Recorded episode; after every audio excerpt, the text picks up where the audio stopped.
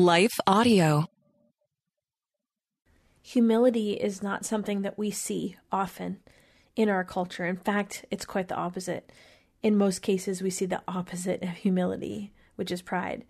So today we're talking about this idea of humility, posturing our hearts before the Lord, and also the example that we see in Jesus as he humbly serves God in a way that changes everything. I pray today's episode is a blessing for you. Stay tuned.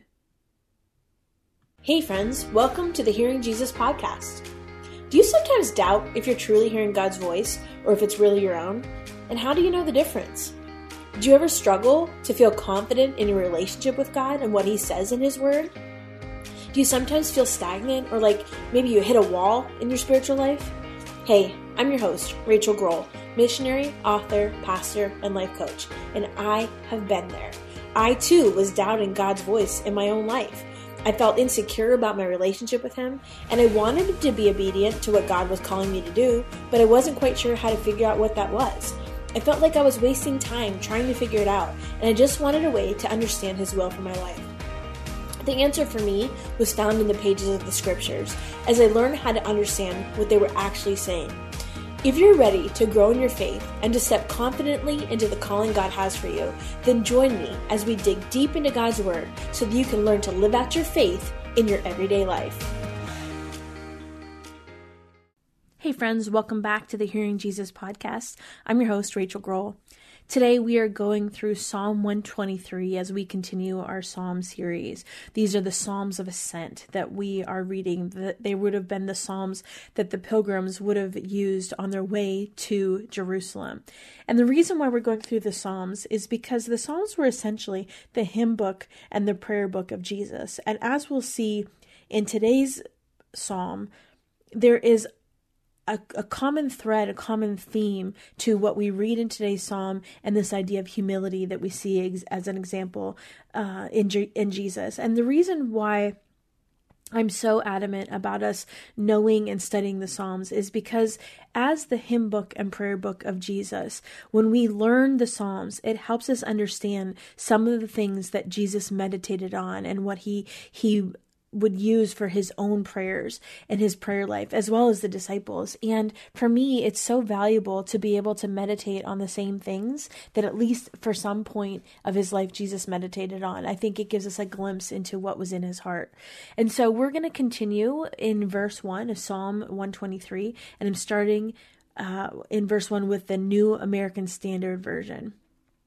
To you I have raised my eyes, you who are enthroned in the heavens. Behold, as the eyes of the servants look to the hand of their master, as the eyes of a female servant to the hand of her mistress, so our eyes look to the Lord our God until he is gracious to us.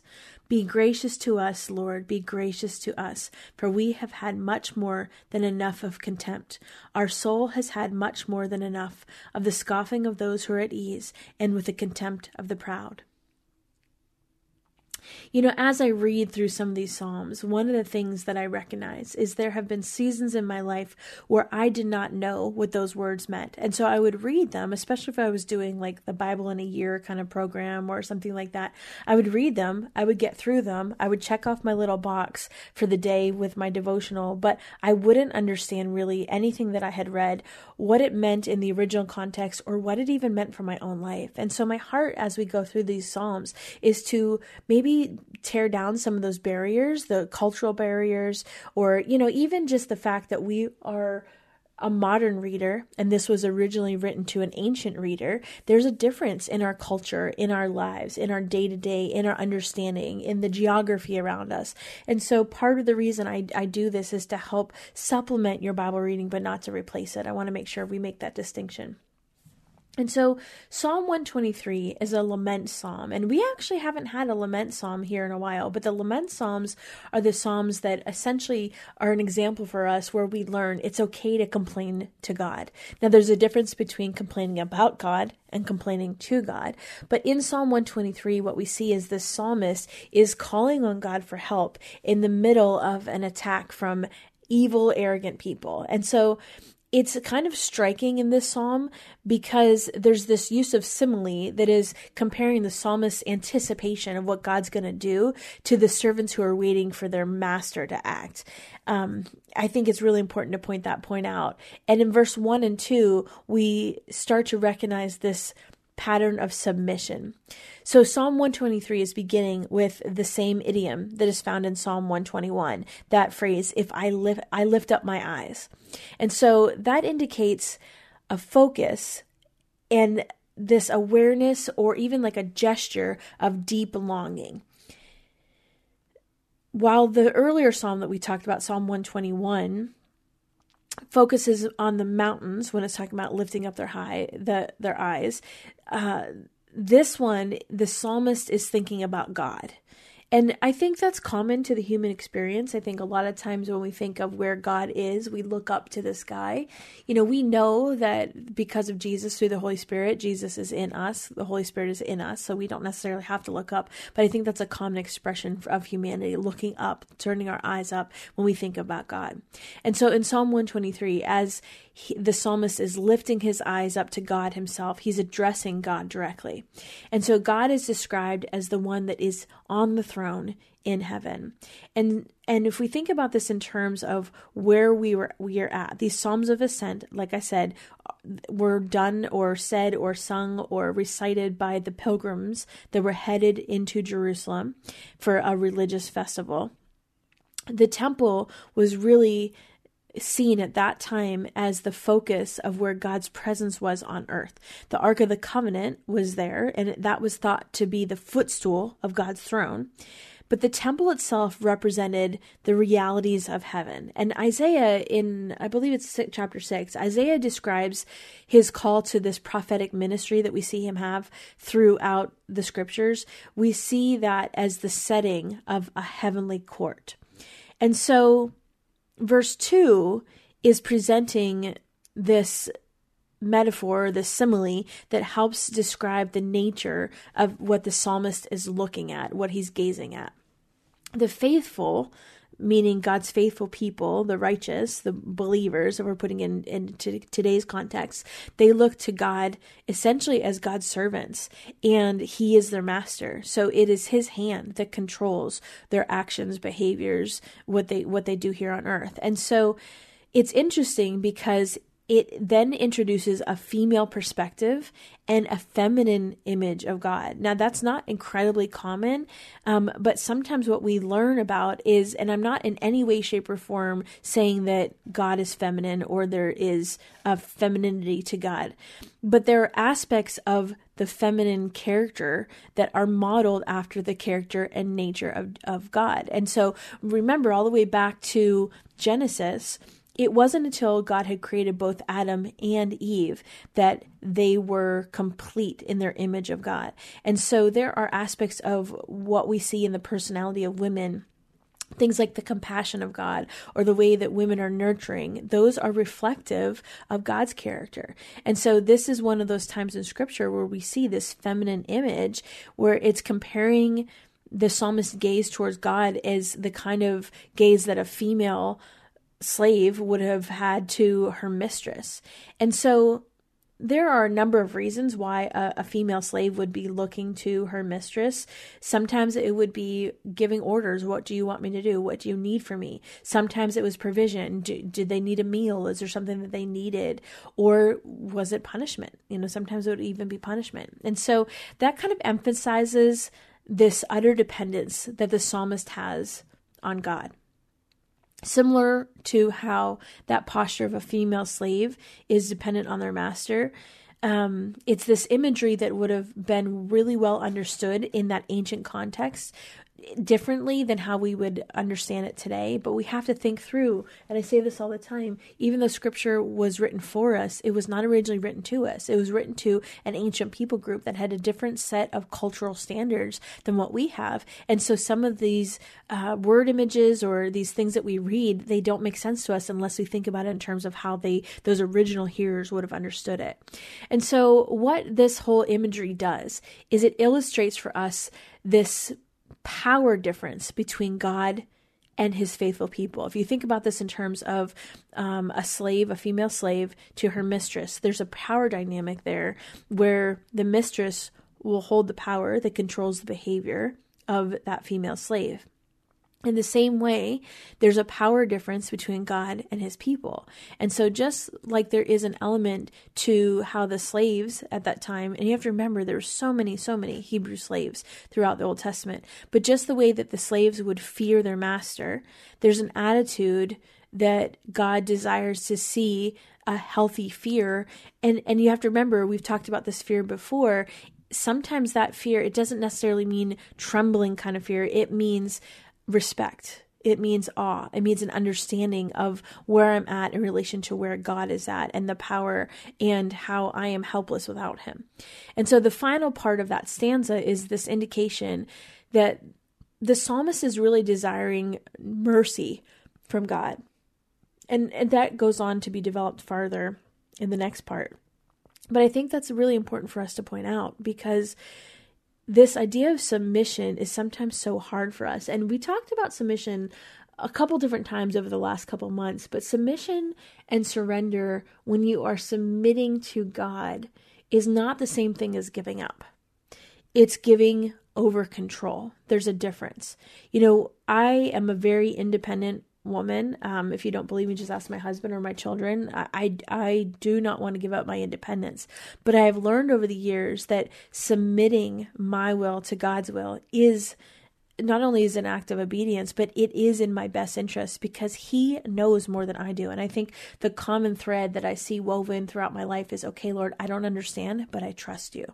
So when things happen in my life, where of course my first instinct in my flesh is to, you know, fight that, I have learned to say, okay, God, I don't understand, but I trust you.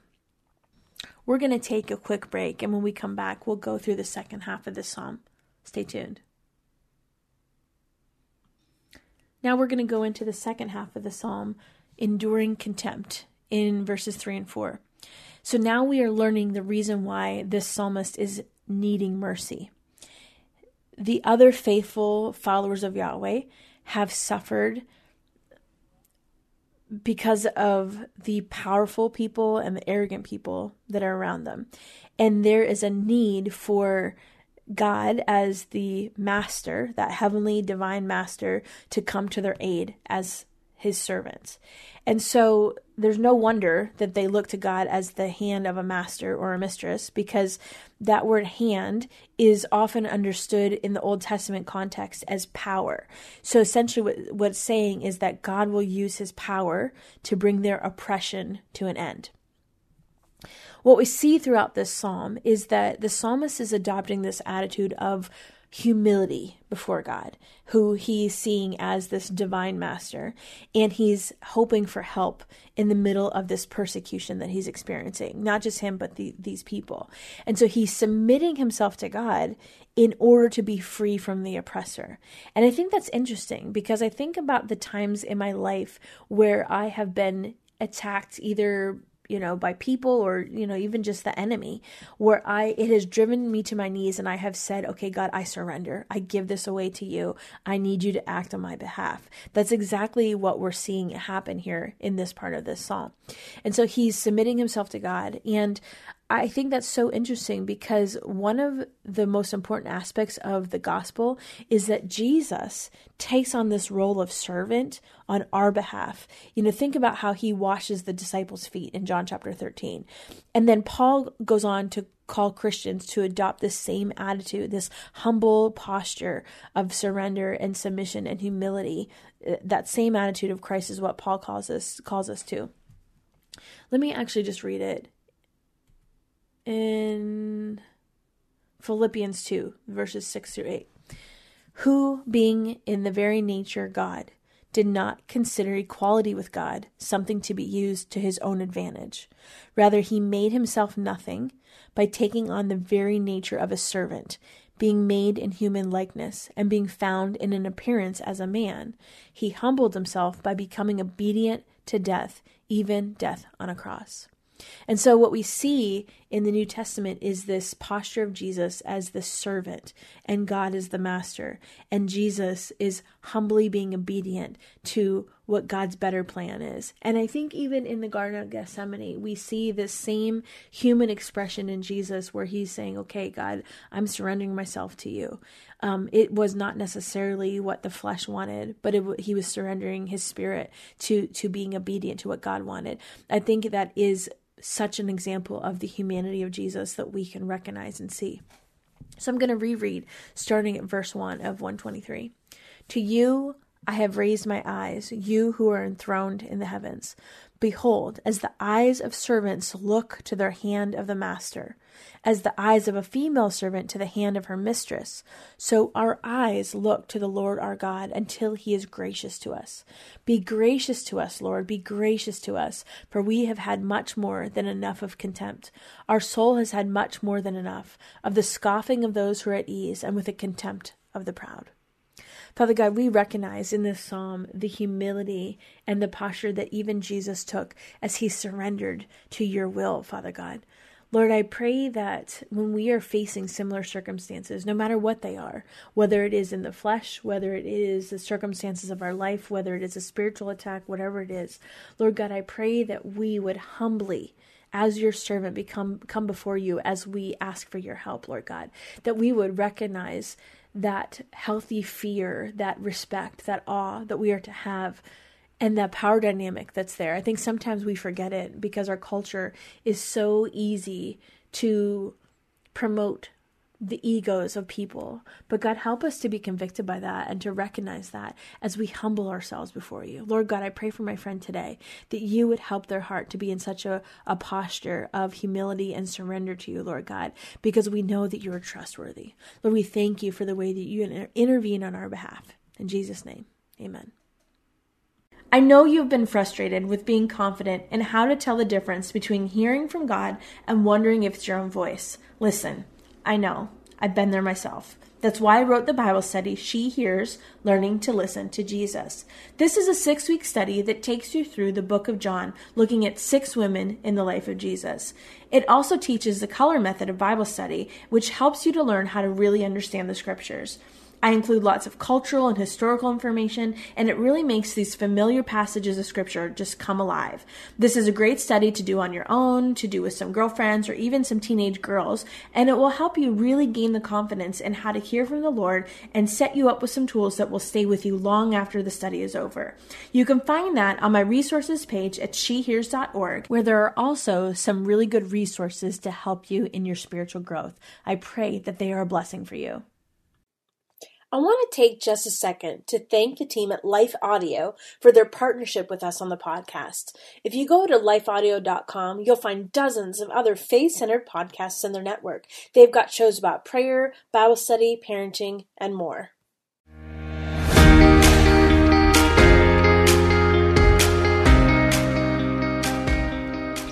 Hey, friends, if this podcast helped encourage, empower, or equip you for God's call in your life, I would love it if you would head over to Apple Podcasts and leave me a review. That's the number one way you can support my show. You can also join our free Facebook community or Instagram page where I share inspirational tips, resources, and prayer throughout the week. Hey, I want you to know I'm praying for you this week. Know that you are loved, you are cherished, and you are His.